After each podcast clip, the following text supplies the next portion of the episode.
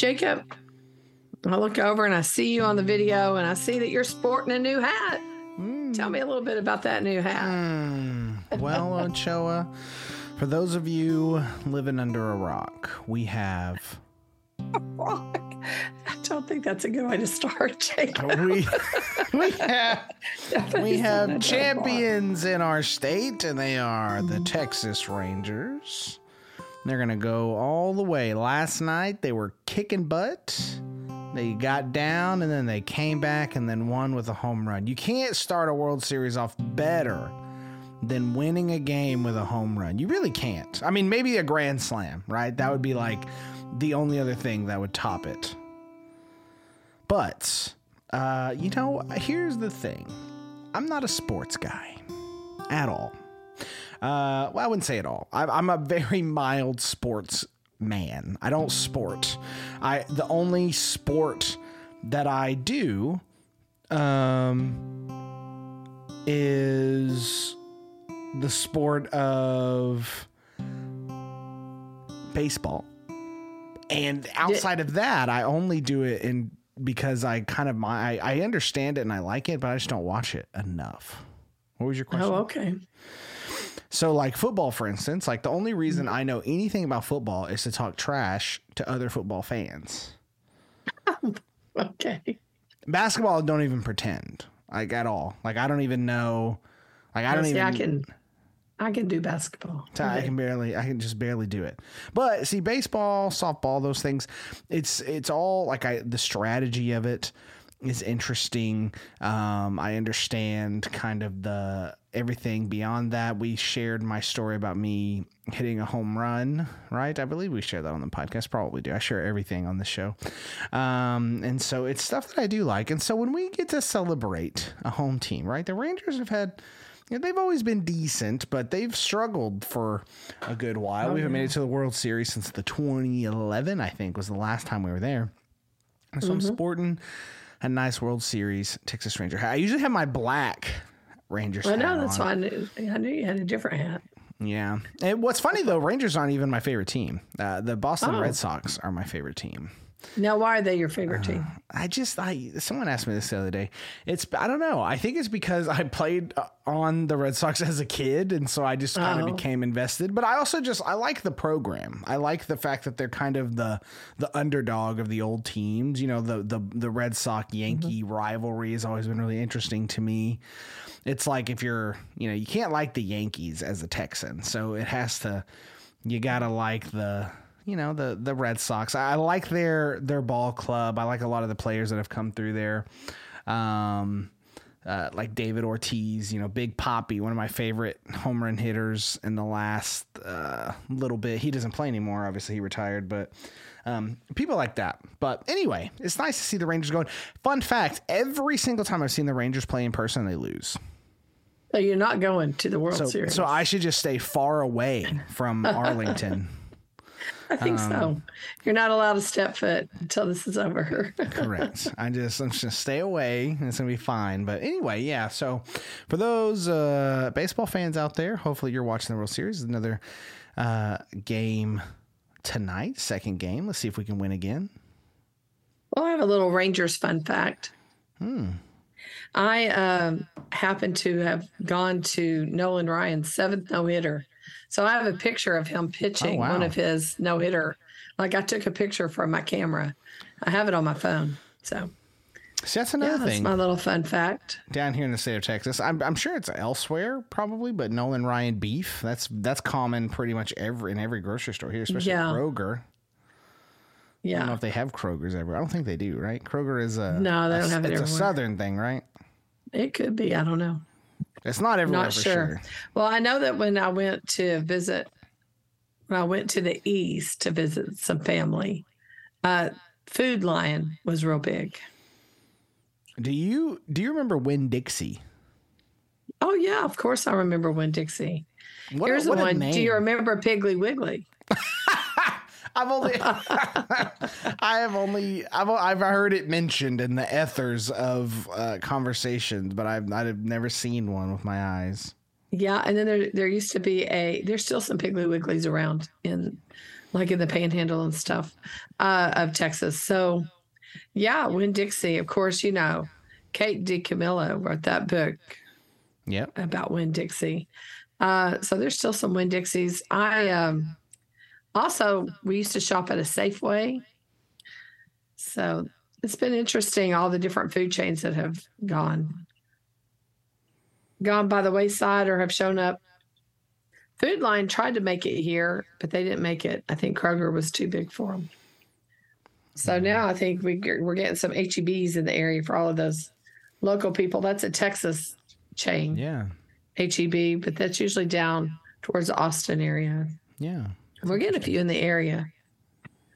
Right, there you go. There's our food. So we went from we went from baseball to Grocery stores? Yeah.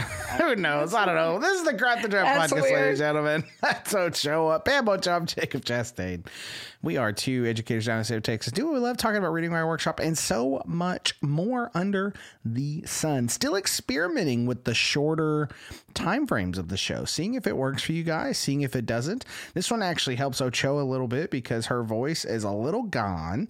So we're going to have a shorter topic today uh, that will hopefully satisfy you guys. We're going to be running through talking about um, how to talk to kids about writing, interestingly enough. So, how to even phrase things, how to invite them into the conversation about writing. I think it's going to be interesting. But I want to tell you before we get to that that this episode and the podcast is sponsored by you all, the people who come every single month and support us. You guys support us on Patreon. You help us out with a few dollars thrown our way that allows us to keep the lights on, to keep doing wonderful things, to keep planning wonderful things, doing bonus episodes, and so much more. And you can join this wonderful group of people just like Natalie, Matt, Mark, Leah, Jen, Hannah, Carol, Amy, Alicia, Tracy, Susan, Sarah, Rebecca, Nelissa, Lori, Lori, two Loris, uh, Donna, Destiny, Courtney, Brandy, Andrea, and Amanda all have. And you can get bonus content, access to craft and draft demo videos, everything else, pretty much everything that was ever posted. So once you join, you get all the bonus content. So if you're like, man, I just really need more craft and draft, it's just not coming out. They're not releasing an episode every single day. Well, guess what? Join us on Patreon. You get all those bonus episodes, bonus videos, and so much more. But without further ado, let's jump to a conversation. Artie Ochoa talking about writing with kids. Here's where this topic came from. As most topics do on this show, comes from our lived experiences. Something happened this week, and it made me think of this and how interesting and important it is uh, to, to think about this. Which is so I was uh, doing one of our appraisals for one of our amazing educators. Um, and she was talking about how she feels super confident in teaching reading and doing all that. But when it comes to writing, she was she just feels less confident. Funny thing is, she's great at it. For someone who hasn't been teaching very long, she's she's one of those just naturals. Um, and what one of the things she was doing, which I thought was really cool, is she had Stephen King's On Writing that they were reading as a class. Now they're not reading every piece of the book, but they're reading good chunks, like just some really strong excerpts and chapters and whatnot of uh of the book. And for those of you who have never read it, Ochoa, have you read Stephen King's On Writing? No, I haven't, but you told me all about it. I need to. It's I need It's- to. one of my favorite books of all time. It's where I got a lot of my writing philosophy from. It was like the first book as a young, like older writer. So, like, I was already graduated high school by the time I read it. But once I did write it, it really unlocked pieces for me as an aspiring writer uh, that just kind of freed me some of the old, like, of the conventional myths right of writing that you know it's the struggle artist and you got to wait for your muse. And stephen king basically says nah that's crap. He's like your muse is great. And when inspiration hits that's amazing. But you really just got to put words on the page. And the only way you keep putting words on the page is to read a lot and write a lot. Those are the two things that help you the most. And it just gave me a really interesting language for how to talk about writing and how to um how to even comprehend just putting one foot in front of the other word one word in front of the other one word after the other to get enough words on a page and then two pages. And then before you know it, you have a whole book. And i thought it was cool that she was bringing this book out to have kids as they started as they're starting to explore their own writing have this conversation about what is writing. And kind of naturally she did read like a reader read like a writer um, which is something that we've talked about on this podcast before uh, which is she had them read this excerpt from On Writing. They talked about it, talked about what he was saying, talked about what's the writing advice that he was really putting out there. And then they read a short story, and then they read it, they discussed it as a class, or they discussed it in partners and whatnot about like what the story was, what was the plot, et cetera, et cetera. Then they talked about the craft of it. And I was like, man, just she did so many things naturally. She talked about she listened to an author talk about what writing is, one of the most prolific and successful authors of all time, talking about how he thinks about writing and how you get better at writing. Had kids discuss and reflect on that. Then they read. Then they talked about it as a reader and said, What did you get from it? Then he talks about his writer and say, Okay, so what's something in here that you liked? Then the next day they were going to apply all of that. And I was like, Man, what a what an undervalued like scenario, right? Just this idea of getting kids to even talk about their writing in a certain way um, and to talk about writing in a certain way. Because in schools, I feel like writing is so often uh, talked about as if it's just a task, a, a means to an end, right? You don't ever just talk about writing like the just the nuances, like the texture of writing. I don't know. Do you get what I'm saying? Like the the actual mm-hmm. just talking about it. It's it's something that's it's one of those things that I consider hidden curriculum of a writing teacher because it's not a standard to understand really what I'm talking about here. It's not it's not a something that you can really measure well, so it's not really data driven necessarily. But I would argue it's super important. Almost I would say it's as important as talking about reader identity. Yeah, I mean, the, the thing is, is when when you can understand why you do something like as a writer. Like when you're why did you put that word there? Why did you use that word and not this word? I mean when you can get kids to start thinking about their writing in the sense of why am i putting these things down? But i think before you can do that though you just got to like you said you start with just getting something on the page. Because once you get it on the page then you can start rearranging and working with it. Um, I've done something similar, but it was actually with Dr. Seuss. Have you ever seen the book uh, uh, Diff'nd Day? I don't. Yay, so. I think it's Yay to Diff'nd Day or whatever. But it's a it's a picture book, and you know me, I do a lot with picture books. But the thing about this particular book, Jack Prelutsky and another writer, I can't think of his name right now, but they took the last before Dr. Seuss, before he actually passed away, uh, he was working on this book. And the book was all about testing and how to overcome the test day, you know, the the anxieties of testing. And he felt like that was a big deal with the kids and he wanted to do a book about that. But he didn't finish it. So they tasked Jack Prelutsky and his colleague, and right now I don't I'd have to go look for the book. But um, but anyway, they tasked them with finishing his final book. And they put their little spin on it. And you can, it's a great book to look at style because you can look at how their style, even though they're finishing Dr. Seuss's book, right? You can see their flair in it. You can see the flair in the, uh, you know, in the way things are drawn out and stuff like that. But they keep his rhythm. They keep Dr. Seuss's rhythm. And so they they still use his style, but you can see that their style is a part of it. But at the end of the book, they take the they take all the pages that they were working with with Dr. Seuss and they show Dr. Seuss's work that that they had to work from like this is what we had to go by and what's really cool about it is you can see how dr seuss started with this word and then he erased it and then he had a list of all these different words that could fit like he would circle a, a space and then he'd have all these words. What could I call it?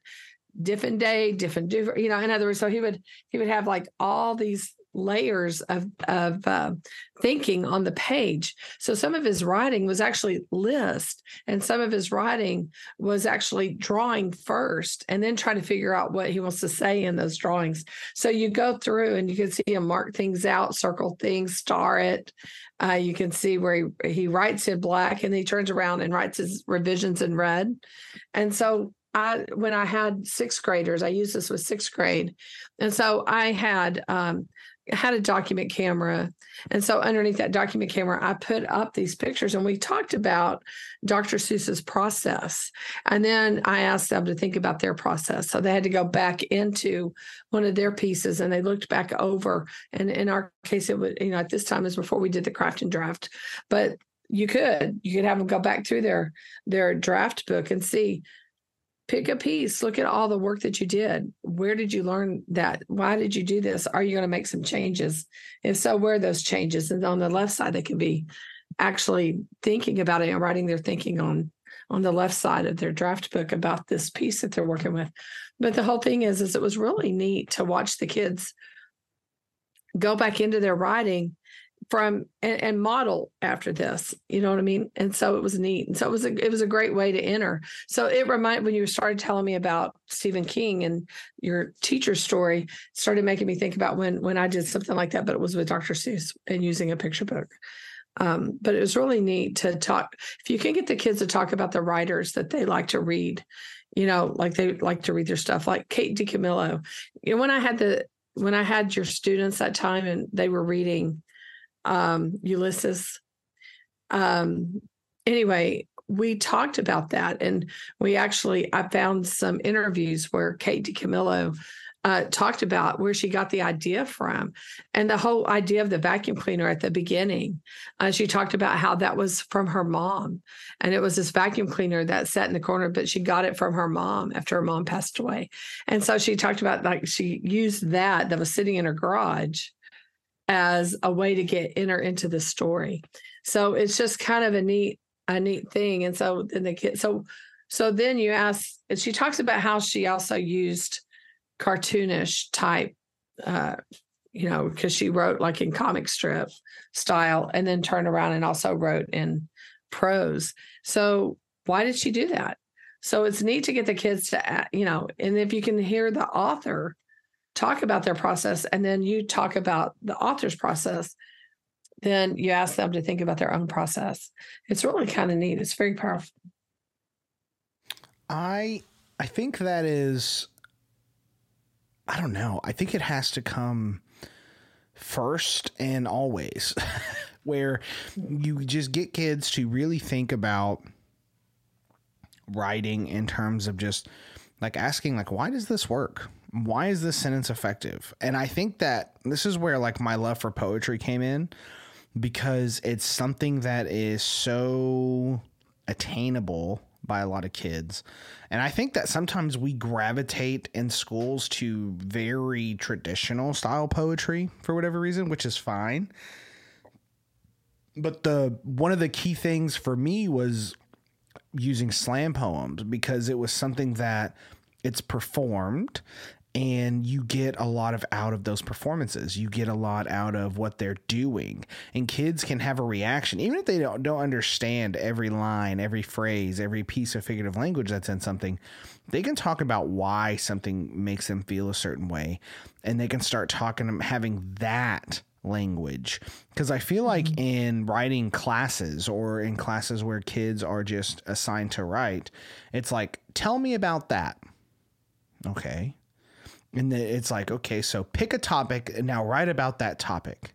It's like okay but what does it feel like?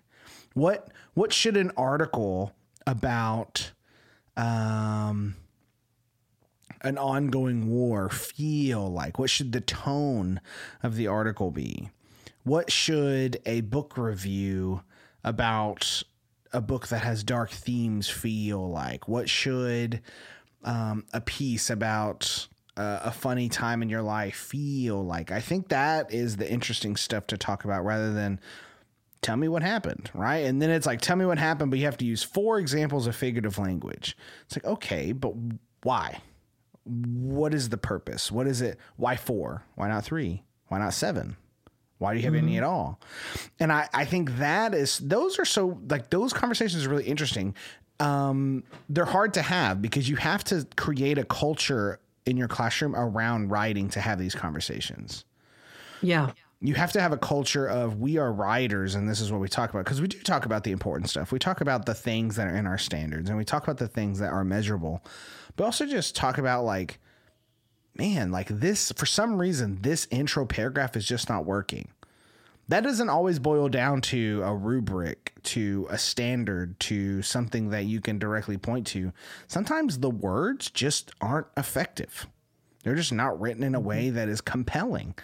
And that is not an exact science. And I think this is where uh, I think this is where talking about writing as writers helps kids more because I think we put a lot of weird pressure on kids um, to write in a way that's just not really attainable. And, and to write in a way that makes them feel like writing is so systematic, right? If writing was systematic, like people give, like, I'll give a really clear example. Like, writers like Nora Roberts and James Patterson and all of them, right? They have a bajillion novels. Um, they're like, oh, it's so formulaic, and to a, to a degree, it is. But if it was so, if it was as simple as being a formula, everyone would be James Patterson. Every mm-hmm. author would sell like that, and they just simply don't. Every author would be Stephen King, and they're not. Every author, if if if Jake, if uh, the success of Harry Potter could be easily replicated just by doing similar things, then it would have already happened. But there's only one Harry Potter. J.K. Rowling can't even match herself in that regard. Right. And so I think that conversation is really interesting to have with kids because it's it almost like gives them a, like a like permission to suck a little bit you know like it's mm-hmm. like like this this is how it's going to be like writing is like this there's the only way to stumble upon great writing and to hone great writing is to read a lot and write a lot, but you have to write so much that the good stuff comes out and that you find the good stuff. I have written things that I thought were useless that became huge on social media and I've written things that I thought were amazing that no one cared about. And so it ultimately doesn't come down to any feeling or exact science. It comes down to like this time and just talking about like that's what it is as a writer. Sometimes you write and you hate it and it's something great. Sometimes you hate it and you have a good reason to hate it. But mm-hmm. that's not in a standard. That's not something you can measure. That's something writers talk about. And I think that's a, I think that's pretty important. Oh yeah, and you know when you can when you can get kids to do that, I mean, I think you've, you know, I, I just, I've had a few times. I mean, it's not like every time I teach, you know what I'm saying? I mean, in other words, it's not every year. I mean, because your kids are different, they come with you with different things. But a lot of times it, it takes a, a minute, if you will, to create that culture that you're talking about. And so you have to put some things in place. And I think right now, honestly, I think a lot of teachers are struggling with especially in Texas, and I'm sure it's like this elsewhere, but with all these new reading, the science of reading standards, and all of these things that they're having to do, especially in the elementary level, that they can't find time to create that culture. In other words, it's I think it's getting to be, I think it's becoming more difficult to create that culture of writing that you're talking about. Um, and I think that's why now more than ever, you and I, if you will, and other platforms like ours needs to really try to help people figure out a way to weave all of this together so that they can create that culture because I think some of the stuff that that what we're talking about when they talk about their writing, I think it really starts with the writing. I mean, it starts with the reading and the writing. I mean, you can't you can't separate them. You really can't. And I know we've tried all these years, but you really can't. And so, like you said, and like Stephen King said at the beginning, the best way to become a writer is to read a lot and to write a lot. And where is he getting his ideas for how to formulate language from other authors? We model first, right? We we we i mean we we acquire language by listening to others right as children i just got finished spending uh part of my morning today with my grandchildren and they're they're anywhere from five years old to to 11 months old and they're all learning language.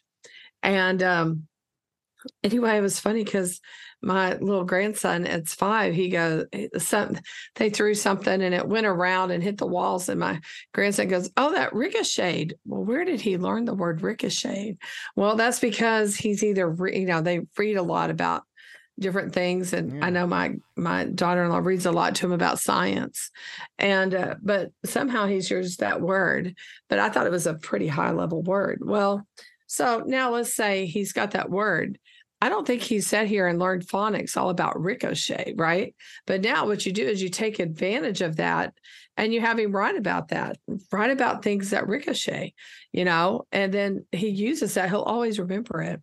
So I just think that we learn by listening to others, we learn by reading, and then we got to figure out a way to incorporate that in our classroom and then create this culture of writing so that we can all be literary and I think I think when you get the kids to be thinking about themselves as writers and as readers, and I think that's what you did with your kids, uh, especially the ones that helped you write that book.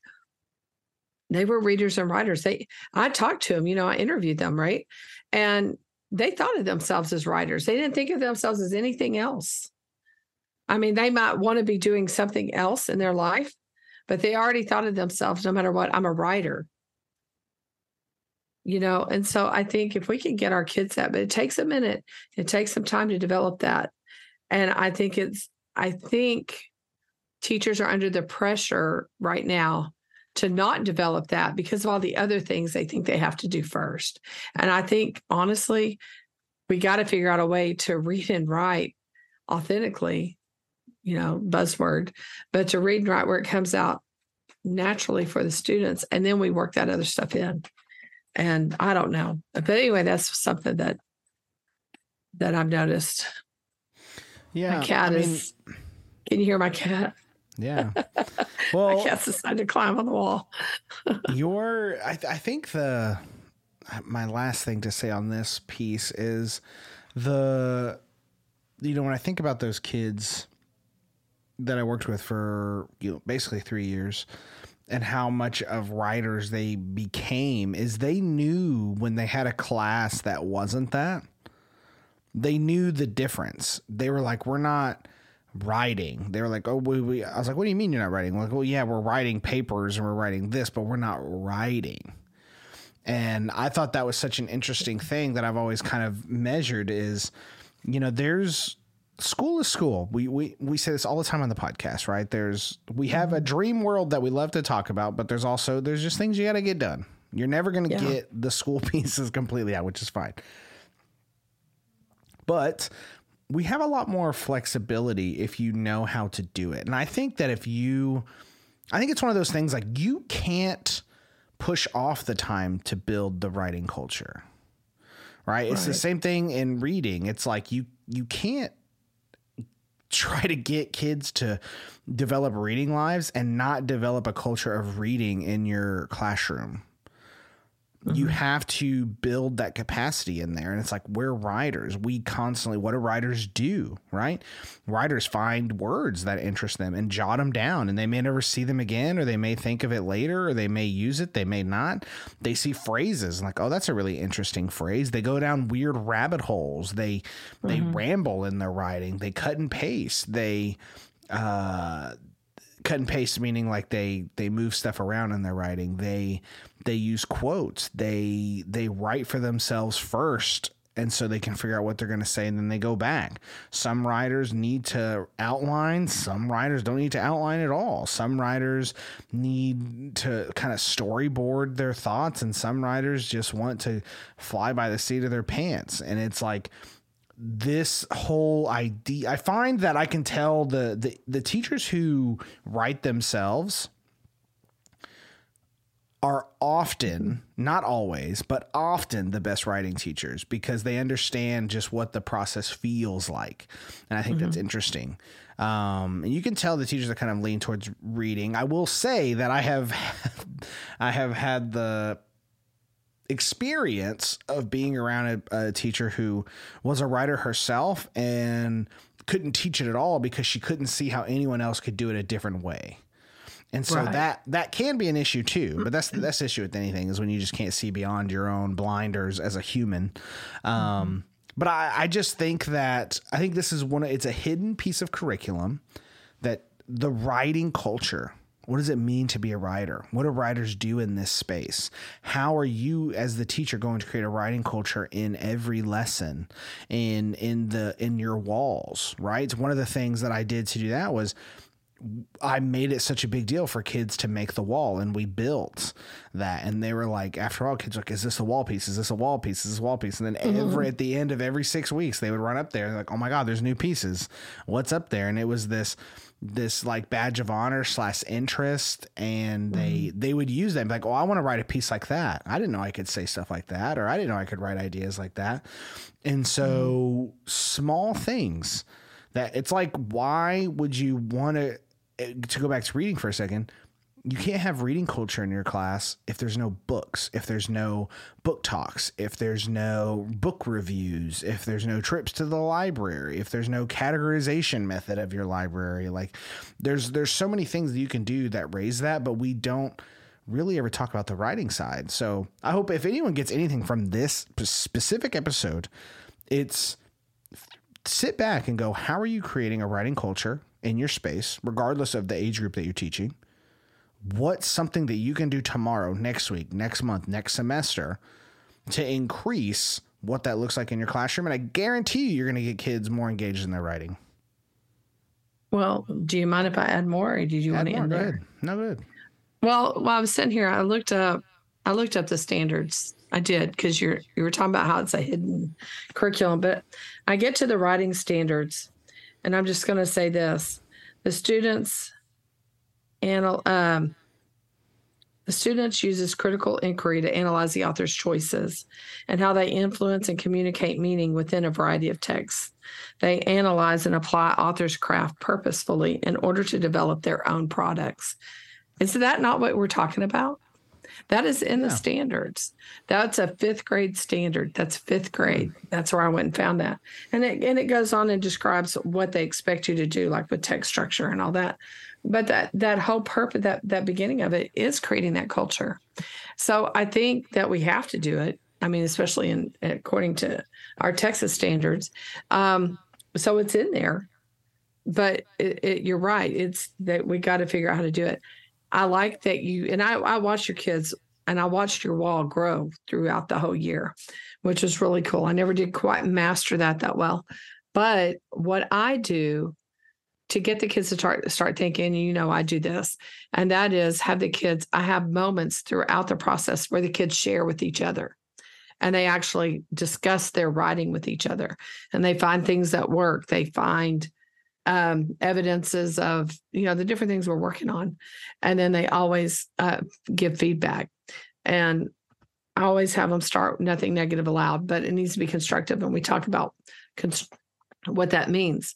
So we start off pointing out what works. And then as everybody gets more comfortable, then we start talking about why did you do that? You know, and we start having actual communities, if you will, of writers. And uh, same thing with reading. We discuss our reading in the same way. So, uh, but anyway, that that I just wanted to say that there's multiple ways to get there, but you're right. I think we have to develop the writing culture, like you said. We have to develop the reading culture, and then once we've done that, now we can re enter because, like you said, readers, literary people analyze. They analyze words, they use them, they figure out how to use them in a new way.